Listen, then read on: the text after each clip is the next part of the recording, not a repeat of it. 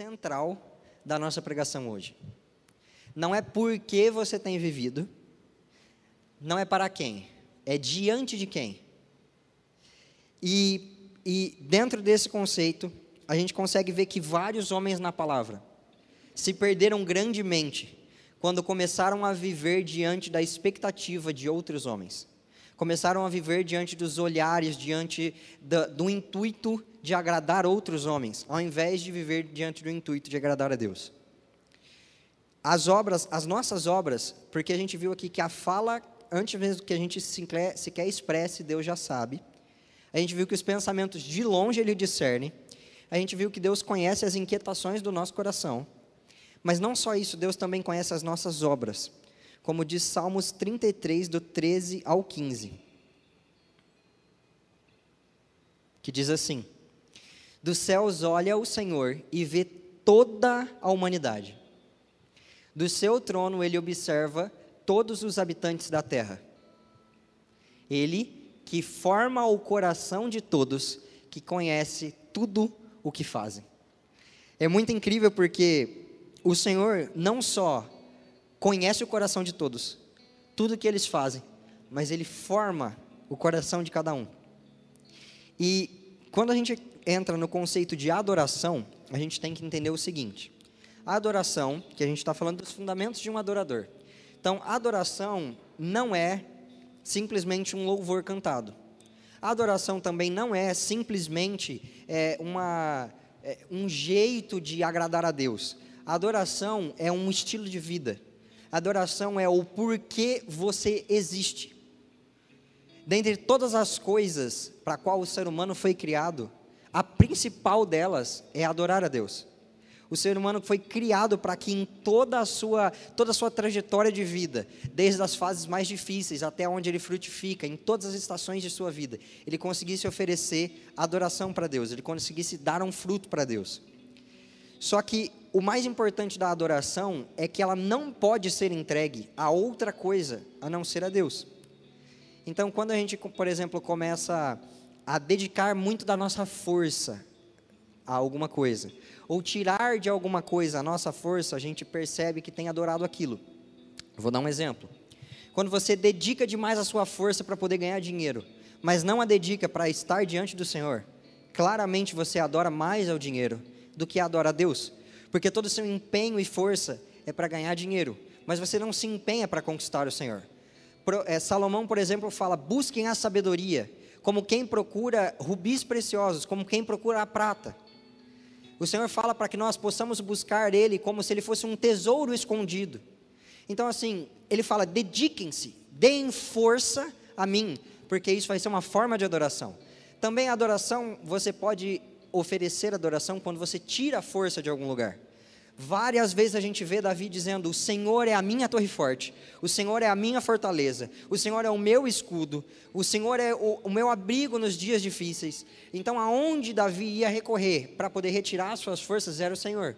Se você tem um dia difícil e você recorre a uma série porque você merece, se você tem algum dia difícil e você recorre à bebida porque você merece, você adora aquilo, porque a sua força deveria prover da alegria do Senhor, pois a alegria do Senhor é a nossa força.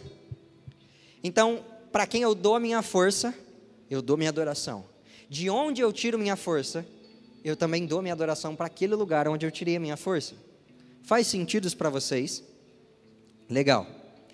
A gente vê que no meio do caminho homens começaram a. Vários homens fizeram isso na Bíblia. E eles começaram a perder a ideia diante de quem eles verdadeiramente estavam vivendo. Porque nós não vivemos diante de um conceito de Deus. Muitas vezes parece que quando oramos, a gente ora para um conceito. Um conceito de alguém que é santo, de alguém que é puro, de alguém que é grande, de alguém que é todo-poderoso. Mas Deus não é um conceito, Deus é uma pessoa. Deus tem gostos, Deus tem opiniões, Deus tem um caráter, Deus tem eh, tempo que pode gastar com você. De, de, na verdade, Deus controla o tempo, então você entendeu. Mas Deus pode gastar o tempo com você. Deus tem uma atenção e Ele dá ela para você. Deus não é um conceito imaginário do qual a gente coloca para poder manter as nossas regras. Deus é um ser, uma pessoa, e diante dele nós deveríamos viver. É, quando nós falamos de audiência, audiência significa o seguinte. É, deixa eu pegar aqui aonde eu coloquei. Pronto.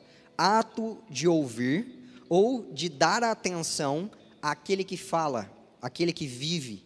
Audição. Então, a audiência de um significa que nós estaremos diante da atenção, diante da, da do total, da total visualização, do, da total dedicação de alguém. Então, quando nós falamos sobre isso, Jesus ele dedica toda a sua atenção a nós, todo o seu amor a nós, mas ainda assim, no, vários homens, e muitas vezes nós mesmos, acabamos dedicando a nossa atenção, acabamos dedicando o nosso coração a outras coisas. Está ficando claro? Amém? Vamos ver alguns exemplos de homens que acabaram por fazer isso. Saul agiu dessa forma. E esse é o maior exemplo e o texto maior que a gente vai ler também, o resto são só exemplos, que é em 1 Samuel 13, do 5 ao 14. Nesse caso, Saul estava começando a entrar em guerra, e vocês vão ver claramente como a atenção dele, ao invés de estar no Senhor, se voltou para outras coisas. Os filisteus, que eram um povo inimigo de Israel, Saul é um rei de Israel, era um rei de Israel, e os filisteus, que eram inimigos de Israel, estavam se reunindo para lutar contra Israel, com 3 mil carros de guerra, 6 mil condutores de carros e tantos soldados quanto a areia da praia. Eles foram para Micmas, a leste de Bet-Aven, e lá acamparam. Então, para para entender o conceito. Se você fosse líder de um exército, que está se preparando para lutar contra um exército inimigo, e o exército inimigo tem tantos soldados quanto a areia da praia, você concorda comigo que está numa situação ruim, né? Sim, deu ruim. Ferrou. Porque são 3 mil bigas daquelas de que a gente vê em filme romano, onde ia dois cavalos puxando e eles iam em cima de ferro. Aquilo lá atropela tudo que passa na frente. São 3 mil. Dentro das 3 mil, mais duas pessoas cada, são 6 mil condutores e tantos soldados quanto a areia da praia. Deu muito ruim. Lascou. Então é uma situação de pressão, sim ou não? Certo? Quando os soldados de Israel viram que a situação era difícil, e põe difícil nisso, e que o seu exército estava sendo muito pressionado, esconderam-se em cavernas e buracos, entre as rochas e em poços e cisternas. Alguns hebreus até atravessaram o Jordão para chegar à terra de Gade e de Gileade.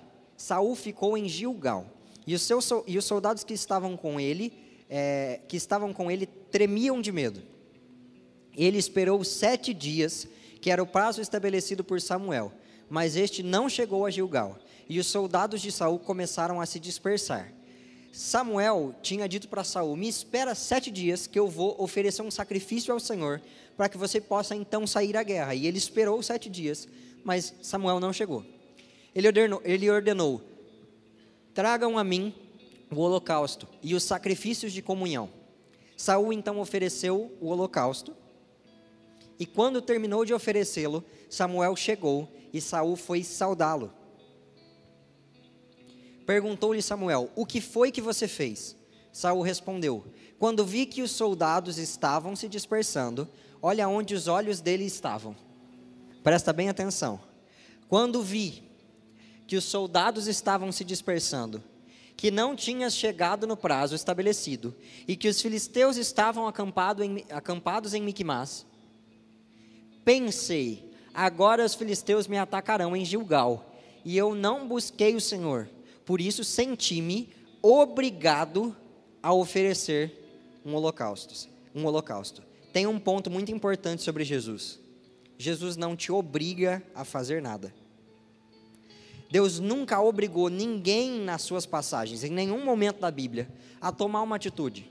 Deus sempre disse para o povo assim: se vocês me seguirem, eu farei isso, farei isso, farei aquilo, eu multiplicarei os celeiros, eu farei descer vinho novo sobre vocês, eu prosperarei a sua terra, farei cair diante de vocês os seus inimigos. Porém, se vocês não me seguirem, então meu braço virá contra vocês e tudo mais. Deus nunca obrigou alguém a fazer alguma coisa, nem no próprio jardim do Éden, onde só existia os seres humanos e Deus, ainda assim existia uma árvore onde eles poderiam escolher se eles queriam ou não o que Deus tinha para eles. Então, quando Saul se sente obrigado, a gente vê claramente que não pode ser ao Senhor que ele está adorando. Porque Deus não obrigaria ele a fazer isso. Fora que os olhos dele, ah, Samuel, você demorou demais. Ah, porque os meus soldados estavam se dispersando demais. Ah, porque os, o, meu, o exército inimigo me atacaria. Mas em nenhum momento ele se preocupou com o que Deus realmente gostaria. Continua, por favor, para a gente poder encerrar. Disse Samuel: Você agiu como tolo desobedecendo o mandamento que o Senhor, o seu Deus, deu a você. Se tivesse obedecido, ele teria estabelecido para sempre o seu reinado sobre Israel. Mas agora o seu reinado não permanecerá. O Senhor procurou um homem segundo o seu coração e o designou líder sobre o líder de seu povo, pois você não obedeceu ao mandamento do Senhor. Então, literalmente, a atitude de ter voltado os olhos dele para outra coisa e adorado outra coisa, fez com que ele perdesse o reinado e entrasse um homem segundo o coração dele, que é Davi, que é o homem que estava dizendo agora: o que poderia eu fazer para sair da sua presença? Como eu fugiria de ti? Foi esse cara que foi colocado no, no lugar de Saul. Outros homens que também perderam é, a percepção diante de quem eles estavam vivendo, por exemplo, Ananias e Safira, diante de tanto avivamento, diante de tanto poder e glória que a igreja eh, primitiva estava vivendo. Ananias e Safira quis viver diante da aprovação de homens. E eles venderam uma propriedade da qual eles eram donos. Eles não precisavam ter vendido. Eles venderam e decidiram ofertar. Isso é um ato nobre. Mas eles chegaram e falaram assim: reteram uma parte do valor, chegaram diante de Pedro e falaram: aqui está tudo que a gente conseguiu pela venda. Era uma mentira. Não era 100%. Eles poderiam ter chegado e falado: olha, aqui está 50%, aqui está 10%, aqui está 1% do que eu consegui pela oferta. Mas é porque eles não queriam ofertar ao Senhor. Não era adoração que eles estavam prestando. Eles queriam aumentar a sua credibilidade com os homens. Vou mostrar para Pedro e para todos que eu também dou muito, que a minha oferta também vale bastante, que o que eu faço também é santo, porque eu quero aumentar o meu, minha posição aqui diante da comunidade. Os dois morreram, tanto Ananias como Safira. Outra pessoa que também agiu assim foi Gideão. Gideão ouviu a voz do Senhor e falou: Não, o Senhor falou para ele: Vai, salva o meu povo, livra o meu povo dos midianitas. E assim Gideão fez. O tempo todo da sua vida ele viveu como um homem íntegro, diante do, daquilo que Deus gostaria assim que ele ganhou a, a, batalha, que ele conseguiu a vitória, que ele ultrapassou os seus inimigos, os homens falaram para ele, todo, todos os homens de Israel, reine sobre nós, seja o nosso rei. É uma proposta tentadora. Você conseguir fazer o que você quiser, ter toda a riqueza do país, ter todo o benefício acima da lei, mas ele falou: Não reinarei sobre vocês, nem meu filho reinará. Eu só peço que vocês me deem um, um, um brinco de ouro, cada um de vocês, dos, dos despojos que vocês conseguiram. O cara juntou esse brinco, fez um colete sacerdotal de ouro. Ele não era sacerdote. Colocou esse colete sacerdotal na cidade dele. E a palavra diz um versículo para baixo: que isso foi pedra de tropeço para Gideão e sua família. E toda a cidade e os israelitas se prostituíram diante daquilo. Quando nós tentamos e voltamos os nossos olhos a objetivos maiores do que adorar a Deus, a gente erra. Sabe por quê? Quantas vezes a Bíblia coloca Deus como nosso noivo? Vamos parar para pensar. Cantares coloca Deus como nosso noivo. Apocalipse coloca Deus como nosso noivo. O próprio Jesus disse: Olha, eles não jejuam agora, porque o noivo está com eles. Quando o noivo for tirado, eles jejuarão. Até o próprio Jesus deu esse paralelo, certo? Quando você tira os olhos da sua esposa, do seu marido e começa a olhar para outra coisa, já deu errado. É ou não é? Quando você para de se saciar com aquilo que você tem e começa a voltar os seus olhos para outras coisas, você já pecou. Quando os seus olhos, seu objetivo é assim, ai, agora eu vou fazer o meu secreto, porque senão minha esposa vai brigar comigo. Porque eu preciso parecer um homem de Deus para minha esposa. Não, você não precisa parecer um homem de Deus para sua esposa. Você precisa ser um homem de Deus, porque Deus te chamou para ser um. Quando você fala assim, ah, eu vou, eu vou orar aqui porque eu preciso ter uma direção para o meu ministério. Não, você não precisa ter uma direção para o seu ministério. Você precisa ser alguém que segue o caminho. E seguindo o caminho, você nunca vai estar perdido. Porque Jesus disse: Eu sou o caminho, a verdade e a vida. Dentre todos vocês aqui, levanta a mão comigo. Você prefere é, parecer rico ou ser rico? Quem prefere ser rico, levanta a mão. Porque parecer rico vai te acabar com muitas dívidas. Mas ser rico, você pode andar com a roupa mais simples do corpo. Quando precisarem do teu poder aquisitivo, você tem. A verdadeira vida de abundância você vive. Agora você quer parecer um filho de Deus ou você quer ser um filho de Deus? Porque enquanto você viver diante da audiência dos homens, você não conseguirá viver diante da audiência de Deus, diante da audiência de um. Você não foi criado para ser espetáculo para homens. Você foi criado para ser oferta para o Cristo. Quando você sobe aqui e fala, eu vou tocar porque esse refrão vai fazer com que a galera curta, cara, e daí? É pela galera que você aprendeu a tocar? E é para isso que você sobe com a, sua, com a sua guitarra, com o seu violão, com a sua bateria? Porque se for, cara, não sobe mais. Você está se prostituindo. Não é para isso que você foi formado, não é que Deus te deu o dom para isso. Não, ignora o teu dom. Deus não ama você pelo dom. Deus ama você pela forma que o seu coração expressa quem você realmente deveria ser. Deus ama que eu pregue, mas não é porque eu prego bonito. Eu prego inferior a, nossa, sei lá quantas mil pessoas. Mas é que Deus me chamou para fazer isso agora. Então, dentre tantas outras coisas, é o melhor que eu poderia dar. É muito pouco, mas é o meu melhor. E Ele aceita. E Ele ama. Quando eu entro no secreto, eu posso cantar com a voz mais, mais taquara rachada possível. A presença de Jesus vem, porque Deus não vem por talento, Deus vem pelo coração. A palavra diz em, em Salmos 51, 16, 17 que Deus não deseja sacrifícios, senão a gente poderia trazer. Deus deseja um coração contrito e quebrantado.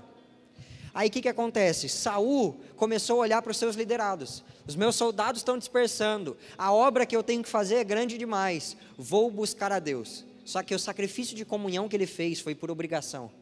Por favor, alguém aqui já foi para ter comunhão com alguém Tipo, comunhão com a sua esposa, comunhão com seu amigo por obrigação. Foi gostoso? Não faz sentido nenhum. A comunhão deveria ter envolvido o prazer de estar, não a obrigação de estar. Quando a gente entra no nosso secreto, a graça do secreto é porque Jesus está lá. Não porque eu preciso ir para alcançar alguma coisa. Quando, até quando você vai preparar uma palavra, você entra no secreto mais para que Deus prepare o pregador do que para o pregador preparar a palavra. Porque a palavra é a mesma é, e sempre será, mas o pregador é que precisa ser moldado. É necessário que as, as letras das Escrituras não sejam decoradas na nossa mente, mas escritas no nosso coração. E isso só acontece quando a gente, ao invés de tentar memorizar para impressionar a homens, a gente começa a viver para agradar a Deus. A audiência de, um envolve o fato de que você vem aqui na igreja não para te satisfazer como para você sentir que tem uma moral mais elevada ou para você sentir que está indo para um caminho melhor. Você vem aqui na igreja porque você foi salvo pelo Cordeiro e agora você tem acesso ao amor dele. Você faz parte da família e da Trindade da família da Trindade. Você pode é, ser filho de Deus Altíssimo. Você pode ser noiva do Cordeiro. Você vem aqui para oferecer o seu culto a Deus, não por qualquer outro motivo. Quando a gente se senta para ouvir a palavra, é para que a palavra molde o nosso coração e o coração seja entregue como oferta. Quando a gente se levanta para adorar a Deus, não adianta a gente levantar as mãos se não tiver erguido dentro de nós um altar de adoração. Não adianta a gente dobrar os nossos joelhos se não, a gente não se prostrar de verdade diante do Cordeiro. De que adianta eu falar que eu amo se eu não amo? De que adianta eu falar que eu quero, se eu não quero? Jesus eh, eh, não é como se você estivesse vivendo diante da, da audiência das pessoas que te cercam. Quando você adora aqui dentro, por exemplo, se Jesus falar, rola, rola agora uma cambalhota no corredor. Cara, rola. Porque não é para as pessoas que estão em volta acharem que você é são ou que você é louco, acharem que você é certo ou que você é meio doido da cabeça. É para a glória de Cristo. Então, se um dia você estiver aqui, Jesus falar assim, vai lá na frente, começa a pular que nem um doido, faz, porque é para Ele a oferta. A audiência é de uma pessoa. Eu quero que vocês entendam, e para eu não vou conseguir continuar explicando se vocês não fizerem essa dinâmica comigo. Então, vamos para a dinâmica, que era mais por final da palavra. Nem perguntei que hora que era para acabar. Que hora que é para encerrar que eu não sei. Nove e meia? Ixi, não. Então tá tranquilo. Vamos para vamos essa explicação, porque vai entrar na sua cabeça com maior tranquilidade. Eu preciso que você embarque um pouquinho na minha doidura para você conseguir entender o negócio. Doidura, doideira. Vamos lá, vamos lá, vamos lá. Eu vou falar algo, eu vou começar a falar, descrever uma situação, e eu quero muito que você feche o seu olho e que você imagine isso comigo, tá? Feche os seus olhos agora. E eu quero que você imagine um teatro. Eu quero que você imagine um teatro com cadeiras vermelhas. Quero que você imagine uma bancada assim em cima, né, um, uma parte de cima assim do teatro, a entrada. E quem está no palco é você. Já que a gente vai falar sobre audiência de um, quando uma pessoa apresenta um teatro, ela apresenta para uma audiência, para alguém que está dando atenção e está sendo os espectadores ali. Então você agora é o autor do teatro. E esse teatro, essa, essa, essa peça que você vai apresentar é a sua vida. É o jeito que você trata a sua esposa, é o jeito que você trata os seus pais, é como você lida no seu trabalho, é a sua vida. E eu quero que você olhe quem está na plateia. São seus amigos, é, seu, é, é você mesmo, com o seu senso de perfeccionismo, é, é a sua esposa, é seu filho, quem está na plateia? Começa a pensar aí, começa a analisar. Quem assiste a sua vida? Agora eu quero que você procure na plateia onde está Jesus. Em que lugar das cadeiras está Jesus? Porque Jesus deveria estar tá na primeira fileira. Ele deveria ser, na verdade, o único dentro do teatro. Porque Jesus é o dono do teatro. Foi ele que comprou o teatro. Foi ele que permitiu que você apresentasse a peça. Por que tem outros assistindo a sua peça que não Jesus? Por que, que a cadeira de Jesus está tão longe para o fundo, ao invés de estar tá tão para frente, na onde ele deveria estar? Tá? Agora eu quero que você analise comigo qual é o preço do ingresso para assistir a sua vida. Porque às vezes você está cobrando super barato. Mas na verdade, por que você está cobrando? Se Jesus já morreu na cruz e já comprou todos os ingressos, para que ele pudesse assistir a sua peça de camarote e não tivesse mais ninguém para dividir a atenção. Por que você está à venda? Se Jesus já comprou todos os ingressos, todas as cadeiras estão com uma plaquinha escrito Jesus. E se tem outra pessoa dentro do teatro, tem alguma coisa de errado. Porque a sua vida não foi forjada para que você apresentasse ela diante de homens. Você deveria viver diante da audiência de um, diante da audiência da Trindade, cara. Pode abrir seus olhos, por favor. Cara, quem aqui quer consertar esse teatro? Colocar esse teatro no lugar certo? Quem aqui quer parar de viver diante da aprovação de homens? Porque os homens vão te julgar pelas suas atitudes, mas Deus te julga pelo teu coração. Davi era só um pastor de ovelhas, mas Deus disse assim: Eu não vejo como os homens veem, eu vejo o coração. Não existe um ser que vai te entender melhor do que Jesus. E a sua peça, como você está apresentando ela, não, não precisa ser perfeita, não precisa ter frases decoradas, não precisa ter o melhor figurino, não precisa ter a melhor performance. Não é uma peça da Broadway. Mas não tem problema. Porque você não vai passar vergonha diante dos homens, porque a audiência é de um só. E Jesus não vai se envergonhar. Jesus assiste a sua peça como um pai bobo assiste a peça da criança na escolinha. É tudo torto. Tá falando tudo errado. é só bobinho, mas ele está com os olhos brilhando de, de paixão por vocês, correndo lágrimas e falando: é a coisa mais linda do mundo. Eu amei ter criado isso aí. Eu amei ter criado esse serzinho. Eu não vejo a hora de acabar a peça para eu poder dar um beijo nele. O que, que você acha que Jesus espera quando acabar a sua vida? Você não. Tudo, tudo vai fazer sentido quando você começar a apresentar a peça para uma pessoa só. Só que você precisa enxotar para fora todas as outras pessoas que estão sentadas no teatro que não são Jesus. Porque você nasceu para servir ao Senhor. Vamos parar para pensar. Quando o homem foi colocado no, jardim, a ordem que foi dada para ele é: Eu quero que você lavre e cuide do jardim. E a palavra no hebraico significa adorar, basicamente.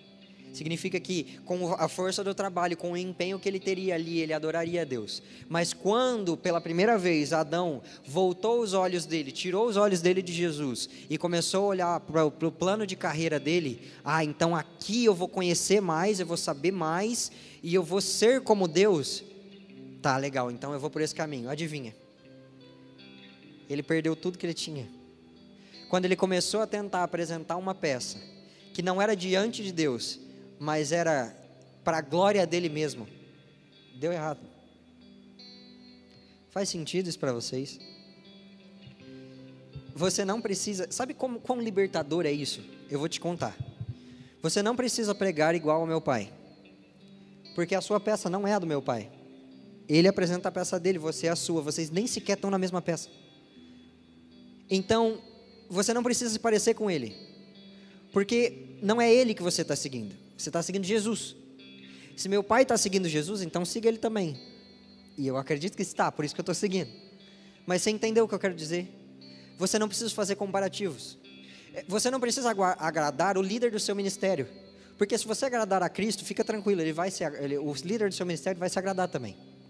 Você não precisa agradar o seu patrão. Porque pode ser que para agradar o seu patrão, você vem dos seus princípios. Mas se agradando a Jesus, fica tranquilo, você vai ter um patrão brabo. Você vai ter um patrão, um patrão, um patrão? Foi? Um chefe, top, tá? Você vai ter um, um que vai realmente abençoar a sua vida. Você não precisa agradar a sua esposa, porque tudo que a sua esposa quer é que você seja um homem de Deus. Só que não é fingindo ir para o secreto que você vai ser um. É quando você realmente amar estar lá que você vai ser um. Você vai ser um homem de Deus. Você não precisa agradar o seu marido. Sabe por que você não precisa agradar o seu marido? Porque se você estiver agradando a Deus, com certeza você está agradando o seu marido. Se você for contra o seu marido, é certo que você desagrada a Deus. Se você ler a Bíblia, você vai saber sobre isso. É tudo para que Ele seja agradado, para que a oferta seja dada para Ele. Qual que é o maior mandamento? Amarás o Senhor, o seu Deus, de todo o seu coração, de toda a sua alma, de todo o seu corpo com, todas com to, todo o seu entendimento, com todas as suas forças. Se é de todo, sobrou alguma coisa para outra pessoa? Não sobrou. Entende que não dá para a gente ficar medindo paixões com outras coisas? Eu não quero dizer que você não pode gostar de outras coisas. Você pode. Você não pode amar acima de Deus e apresentar sua vida para outras coisas. Diante de quem você tem vivido? Porque às vezes as suas maiores lutas são dentro do seu lar, é dentro do seu trabalho, é dentro da sua faculdade, tentando agradar outras pessoas que você nem sequer foi chamado para fazer isso. É pesado demais, os homens impõem fardos sobre nós que a gente não precisa carregar. Mas Jesus disse: "O meu fardo é leve, o meu jugo é suave. Eu sou alívio para os cansados." Então assim, eu gostaria muito que você realmente ponderasse sobre isso e que quando a gente começar a cantar, a adorar e a, e a buscar agora, você começasse a limpar seu coração dessas outras coisas e começasse a colocar essa, esse, essa centralidade no lugar. Tem uma chave importante que é: se você não vive diante da audiência de Deus, certamente você vive diante da audiência de homens. Não tem outro termo, é só esses dois. Ou é diante de você mesmo, ou é diante de várias outras coisas, tá? Deus deseja os nossos corações preparados para o banquete glorioso que Ele está prestes a oferecer. Jesus está preparando alguma coisa. É certo, eu sinto que está. alguma coisa realmente poderosa, realmente gloriosa. E a gente precisa estar com os corações prontos. Só que não adianta você chegar no banquete e começar a comer de mentirinha. Ou então fingir que está gostando. Porque a verdade é que, quando que você come mais é, uma refeição? Quando você dá uma bocada e fala, nossa, que delícia, eu vou me empanturrar disso aqui. Ou quando você come e acha ruim e força para não, não ficar sem graça? Quando que você come mais? Quando está gostoso, não é? Se a presença de Jesus for gostoso para você e for realmente o lugar que você quer estar, tá, então aí sim você vai experimentar do banquete que Jesus está e deseja. Mas se for para não passar vergonha diante de homens, você não vai comer de tudo que Deus preparou. Você não vai experimentar de tudo que Deus tem. Porque o Evangelho é sobre você se reencontrar com Cristo, não é sobre outra coisa. É sobre a noiva encontrando com o noivo. Você não é o protagonista. Sabe qual é protagoni o protagonista da história? Da, dessa historinha do, de Jesus sendo o dono do teatro e você sendo o cara que apresenta a peça? A gente pode pensar, ah, o protagonista sou eu, porque eu que estou apresentando a peça. Não, o protagonista é o dono do, do teatro. Porque sem o dono do teatro nem tinha peça. Quem manda ou quem desmanda, quem faz ou quem desfaz, é o dono do teatro. É Jesus. Você não é o, o protagonista. A questão é que é, toda a sua vida, ela é uma bela e, e maravilhosa oferta de gratidão a Jesus. E agir dessa forma te concede um lugar que nenhum outro te concederia, que é o de amigo do noivo, que é o de noiva, que é o de filho de Deus. Melhor do que qualquer performance é aquele que é filho. Porque você pode ser o melhor no seu trabalho. O filho do patrão tem mais benefício. Porque ele é filho.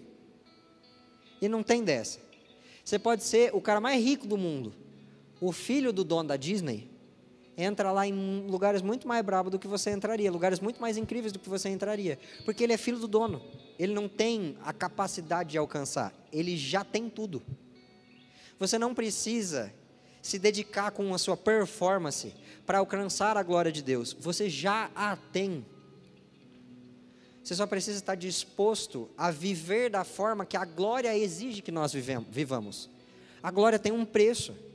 Porque para estarmos diante da glória de Deus, a gente precisa pagar um preço. É, por que não ser o filho, ao invés de buscar a performance diante de homens e, às vezes até diante de Deus, para tentar alcançar algum lugar? Não seja o filho, o irmão do filho pródigo, o cara que tem tudo na casa, mas ainda acha que precisa fazer alguma coisa para ter alguma coisa. Se o filho pródigo vivesse diante da audiência do, do pai de verdade, ele saberia que tudo da casa é dele. Amém? Gostaria de pedir que vocês ficassem de pé, por favor, para a gente já ir encerrando. Gostaria de chamar o pessoal do louvor aqui, por favor. E eu quero muito que você pare nesse momento, porque e, e analise o seu coração, porque para que a gente consiga formar os fundamentos de um adorador, a gente vai precisar retirar de lá os fundamentos do velho homem. Quando morre o velho homem é que nasce um adorador. Quando morre o velho eu é que nasce um adorador. Fazendo as coisas que você sempre fez, você não consegue ser um adorador. Então, uma vez, Jesus brincou comigo, mas era bem sério. Que eu estava zoando, eu estava buscando a Jesus, e eu saí do meu secreto, e eu não lembro com quem que eu brinquei, que eu falei assim: ah, eu sou gamer porque eu gosto muito de videogame. E aí Jesus na hora falou para mim assim: ou você vai ser gamer, ou você vai ser um adorador. Porque se você for um gamer, você vai dedicar a sua dedicação, a sua atenção, o seu tempo a um jogo. Ou você dá isso para ele, ou você dá isso para mim. Aí eu decidi só jogar videogame às vezes e ser um adorador. Porque é melhor do que ser um gamer e perder a Jesus. E você? Você quer ser o quê? Você quer ser o mais top do seu ministério? Você quer ser o melhor do seu trabalho? Você quer ser o que sempre está certo? Você quer ser quem? Porque ou você vai ser o que você quer, ou você vai ser um adorador. Porque o adorador é o cara que oferece a sua vida como oferta a Jesus. Então, ou você vai ser o que você quer ser, ou você vai ser o que Jesus te chamou para ser. Sua vida é uma oferta de gratidão a Jesus. Só que eu nunca perdi de Jesus, você acredita? Ou, melhor, nunca ganhei de Jesus, você acredita? Quanto mais eu ofereço, mais Ele me entrega. Aí eu vou lá e ofereço cada centavo do que eu tinha ganhado, porque Jesus tocou no meu coração que eu deveria ofertar aquilo, e Ele me abençoa financeiramente. E aí eu dedico cada centavo, cada minuto do meu tempo, e aí Ele prospera o meu dia. Aí eu gasto cada gota do meu amor com Jesus, e Ele me enche de tanto amor que eu saio abraçando as pessoas. Toda vez que eu dou para Jesus, parece que as coisas multiplicam em mim. E eu gasto minha alegria com Jesus e Ele me enche de alegria. Eu gasto meu prazer com Jesus e Ele me enche de prazer. E parece que eu não perco, ou não ganho porque Jesus sempre, sempre, sempre, sempre dá mais. Então eu fico pensando, se eu, como adorador, der toda a minha atenção para uma única pessoa, der toda a minha audiência para uma única pessoa, o que, que essa pessoa vai fazer por mim?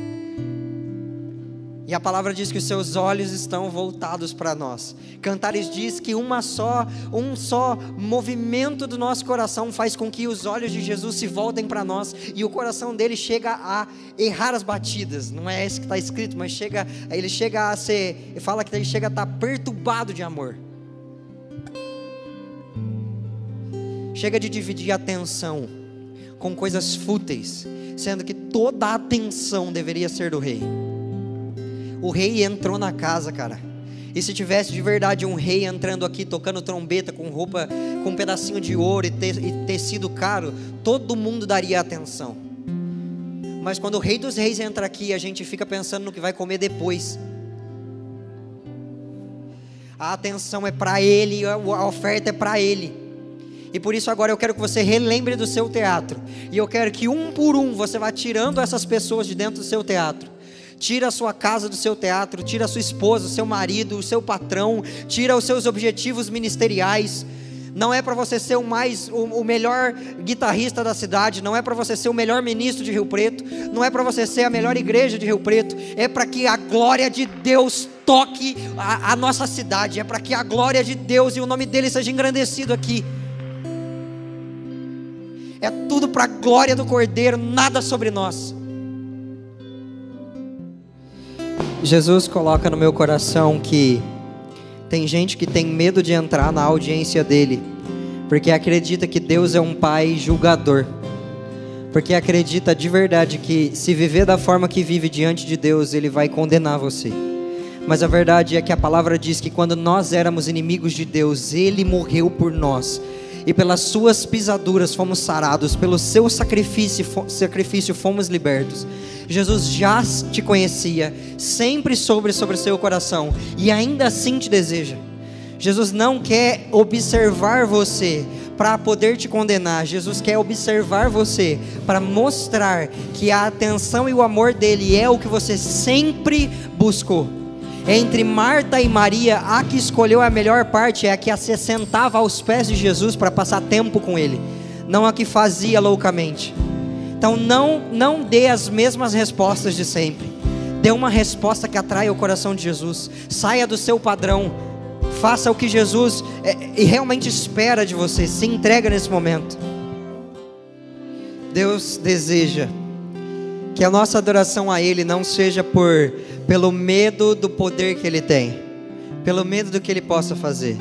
Deus deseja que a nossa adoração para Ele seja porque amamos quem Ele é porque enquanto, por exemplo, outras pessoas olhariam para o povo de Israel e, falar, e falariam assim: se, se Deus caminhar com esse povo, ele vai ser destruído no deserto. Moisés dizia: Deus, se você não for com a gente, eu nem quero ir.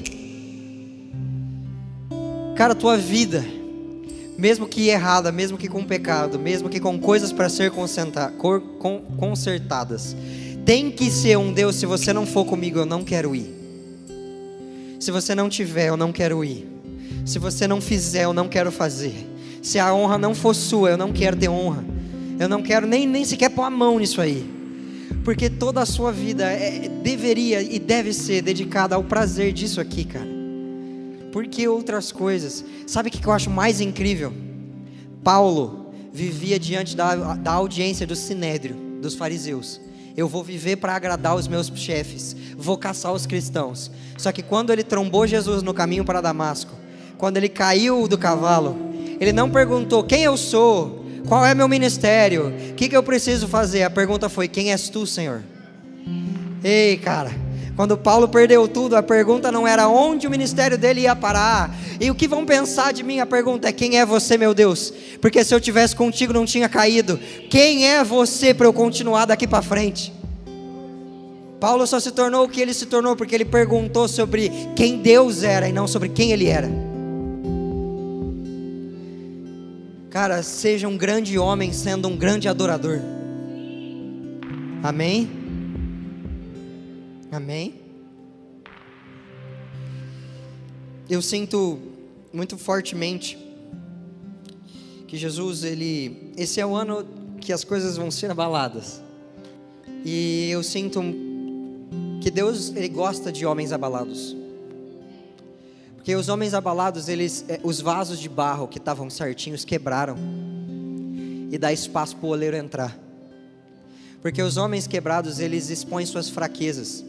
Algo quebrado tem uma fraqueza. E a palavra diz que é nessa fraqueza que se aperfeiçoa o poder de Jesus. É na minha carência mesmo que Jesus aparece. É quando minha mão falha que Jesus cresce. É na minha incapacidade que eu, que eu posso realmente adorar Jesus. Esse é o paradoxo da graça. Porque eu posso chegar diante da audiência de um rei e ter dele toda a atenção, sendo que sujo e impuro como eu sou, eu deveria ser castigado. Mas eu não sou nós somos como Esther, que chega diante do rei, que nem é do povo dela, e ele diz: O que, que você quer? Meio reino eu te dou. Nada tenho, mas ao mesmo tempo eu tudo tenho. Nada mereço, mas ao mesmo tempo tudo ele me dá. Nem merecia ser amado, mas ao mesmo tempo sou muito amado. Eu era órfão, mas eu sou adotado agora, então sei, não faz sentido algum. Não é para fazer sentido a adoração é para é ser uma oferta para Jesus. Amém?